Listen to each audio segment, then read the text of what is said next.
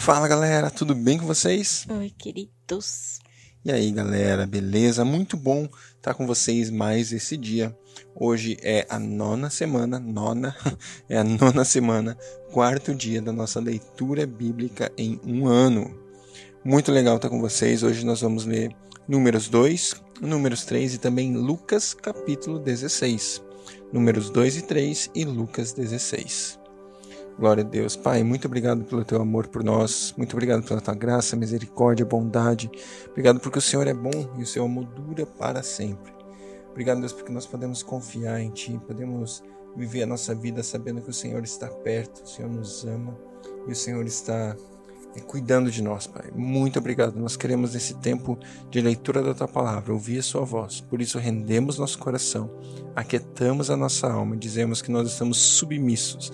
Nós colocamos a nossa mente cativa ao Senhor Jesus, para que a gente possa ouvir e ouvir e ler a sua palavra e ouvir aquilo que o Senhor tem para cada um de nós, Pai, em nome de Jesus. Amém. Amém. Números, capítulo 2. O Senhor disse a Moisés e a Arão: os israelitas acamparão ao redor da tenda do encontro, a certa distância, cada homem junto à sua bandeira com os emblemas da sua família. A leste, os exércitos de Judá acamparão junto à bandeira. O líder de Judá será Naasson, filho de Abinadab. Seu exército é de 74.600 homens. A tribo de Sacar acampará ao lado de Judá. O líder de Sacar será Natanael, filho de Zuar. Seu exército é de 54.400 homens. A tribo de Zebulon virá em seguida. O líder de Zebulon será Eliabe, filho de Elon. Seu exército é de 57.400 homens. O número total dos homens recenseados do acampamento de Judá, de acordo com seus exércitos, foi de 186.400. Esses marcharão primeiro. Ao sul estarão os exércitos do acampamento de Ruben, junto à sua bandeira. O líder de Ruben será Elisur, filho de Seduur. Sedeur. Seu exército é de 46.500 homens. A tribo de, a tribo de Simeão acampará ao redor de, ao lado de Ruben. O líder de Simeão será Selumiel, filho de Zurizadai. Seu exército é de 59.300 homens. A tribo de Gad virá em seguida. O líder de Gad será Eliaf, Eliasaf, filho de Deumuel. Seu exército é de 45.650 homens. O número total de homens recenseados do acampamento de Ruben, de acordo com seus exércitos, foi de 151.450, e esses marcharão em segundo lugar. Em seguida, os levitas marcharão, levando a tenda do encontro no meio dos outros acampamentos, e na mesma ordem em que acamparem, cada um em seu próprio lugar, junto à sua bandeira. A oeste estarão os exércitos do acampamento de Efraim, junto à sua bandeira. O líder de Efraim será Elisama, filho de Amiúde. Seu exército é de 40.500 homens. A tribo de Manassés acampará ao lado de Efraim o líder de Manassés será Gamaliel, filho de Pedazur. Seu exército é de 32.200 homens. A tribo de Benjamim virá em seguida. O líder de Benjamim será Abidã, filho de Gideone. Seu exército é de 35.400 homens. O número total dos homens recenseados do acampamento de Efraim, de acordo com seus exércitos, foi de 108.100. Esses marcharão em terceiro lugar. Ao norte, os exércitos ao, ao, norte, os exércitos do acampamento de Dan junto à sua bandeira.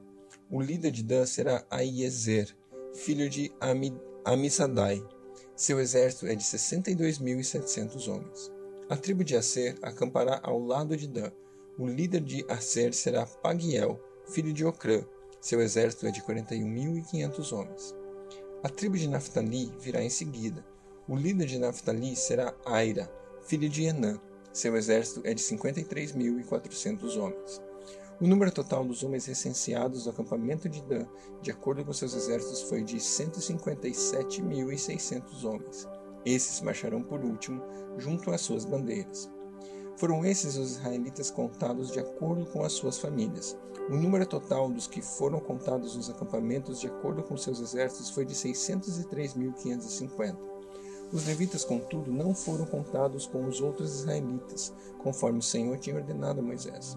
Assim, os israelitas fizeram tudo o que o Senhor tinha ordenado a Moisés, e eles acamparam junto às suas bandeiras, e depois partiram, cada um com o seu clã e com a sua família. Números 3 Os levitas e suas responsabilidades. Esta é a história da descendência de Arão e de Moisés, quando o Senhor falou com Moisés no Monte Sinai. Os nomes dos filhos de Arão são Nadab, o mais velho, Abiú, Eleazar e Itamar. São esses os nomes dos filhos de Arão que foram ungidos para o sacerdócio e que foram ordenados sacerdotes. Nadab e Abiú, entretanto, caíram mortos perante o Senhor quando lhe trouxeram uma oferta com fogo profano no deserto do Sinai. Como não tinham filhos, somente Eleazar e Itamar serviram como sacerdotes durante a vida de Arão, seu pai. O Senhor disse a Moisés: Mande chamar a tribo de Levi e apresente ao sacerdote Arão para auxiliá-lo. Eles cuidarão das obrigações próprias da tenda do encontro, fazendo o serviço do tabernáculo para Arão e para toda a comunidade. Tomarão conta de todos os utensílios da tenda do encontro, cumprindo as obrigações dos israelitas no serviço do tabernáculo.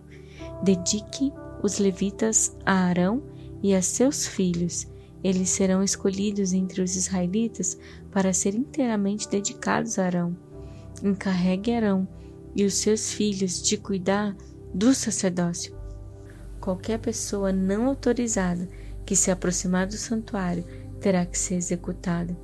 Disse também o Senhor Moisés: Eu mesmo escolho os levitas entre os israelitas em lugar do primeiro filho de cada mulher israelita. Os levitas são meus, pois todos os primogênitos são meus.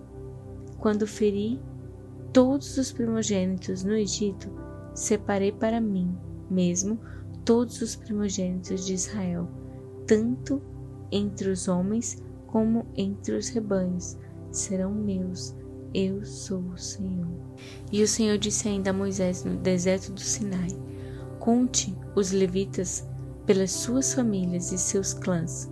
Serão contados todos os do sexo masculino e de um mês de idade para cima. Então Moisés os contou, conforme a ordem que recebera do Senhor. São estes os nomes dos filhos de Levi: Gerson, Coate e Merari são estes os nomes dos clãs gersonitas, Libni e Simei.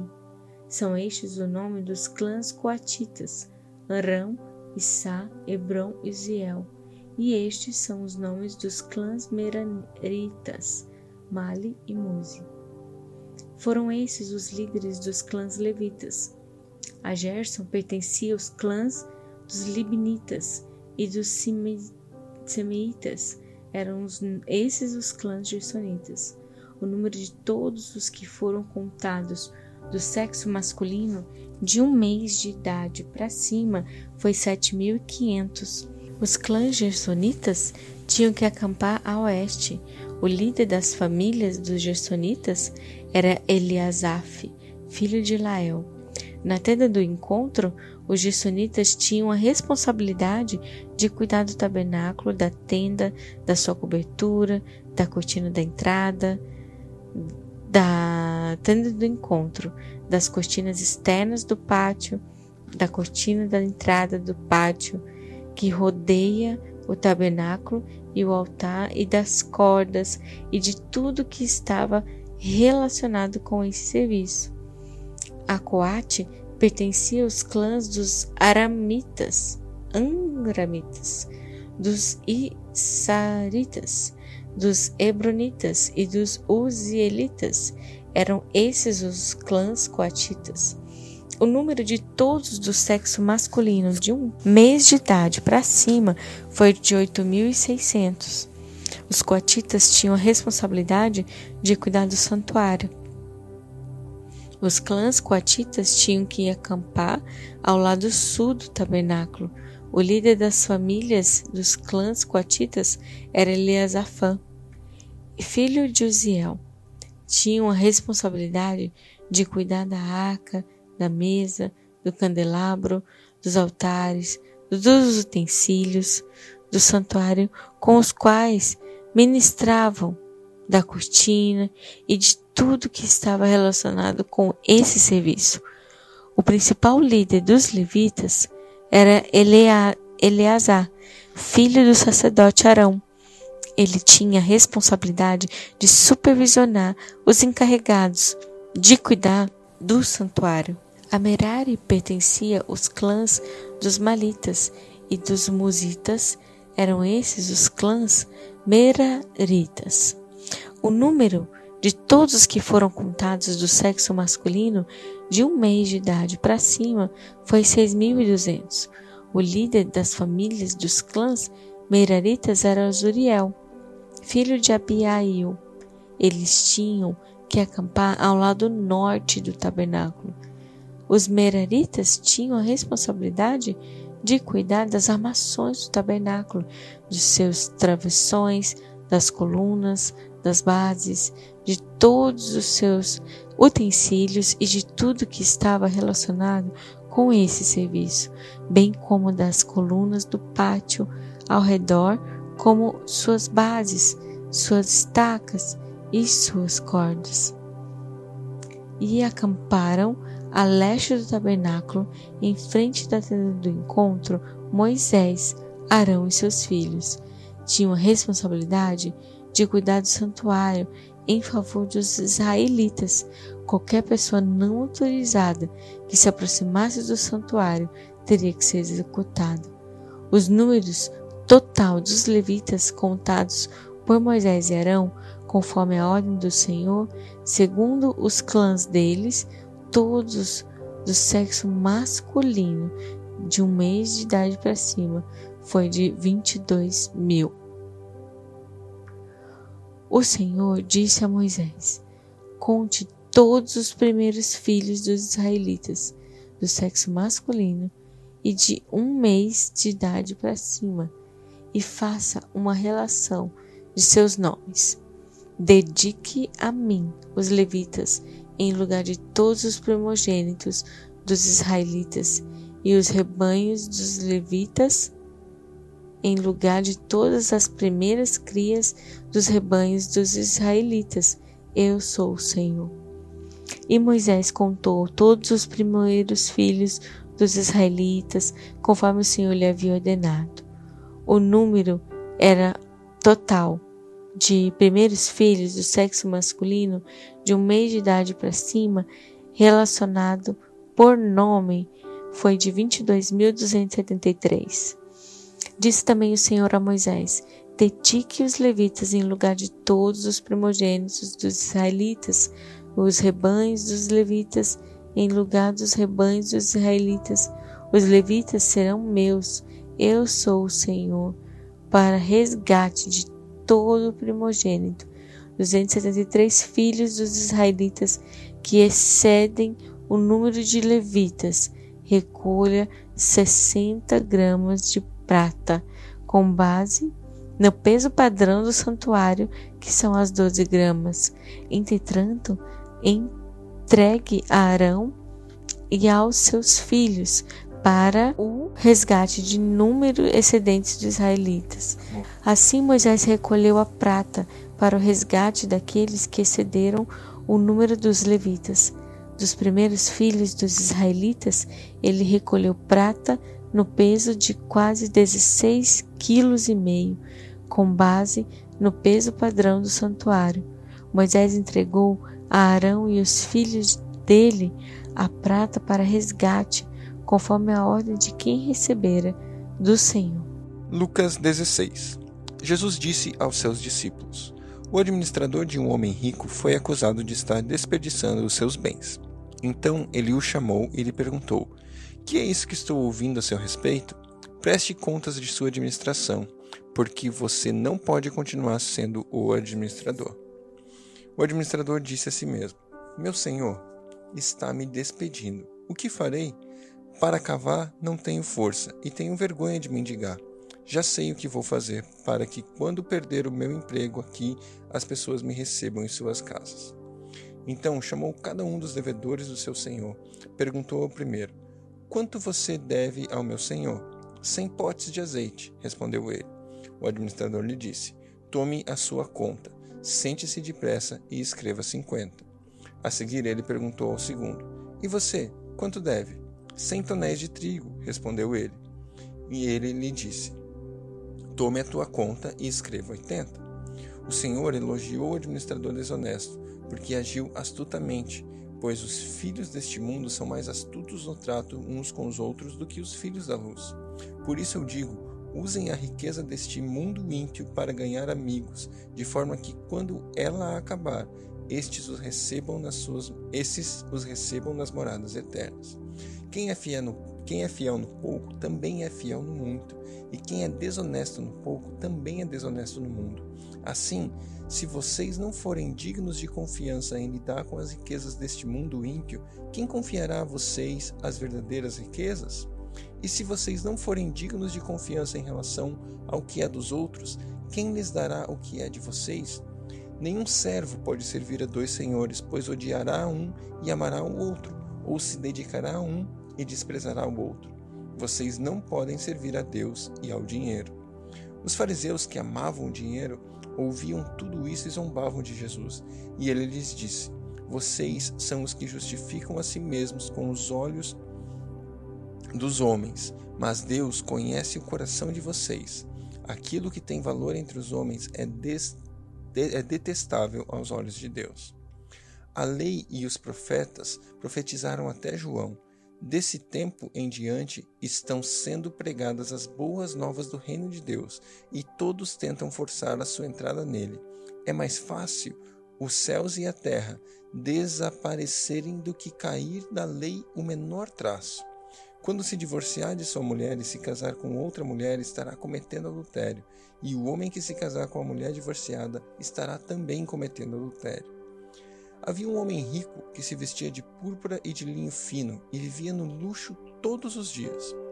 Diante de seu portão fora deixado um mendigo chamado Lázaro, coberto de chagas. Este ansiava comer o que caía da mesa do rico, até os cães vinham lamber as suas feridas. Chegou o dia em que o mendigo morreu, e os anjos o levaram para junto de Abraão.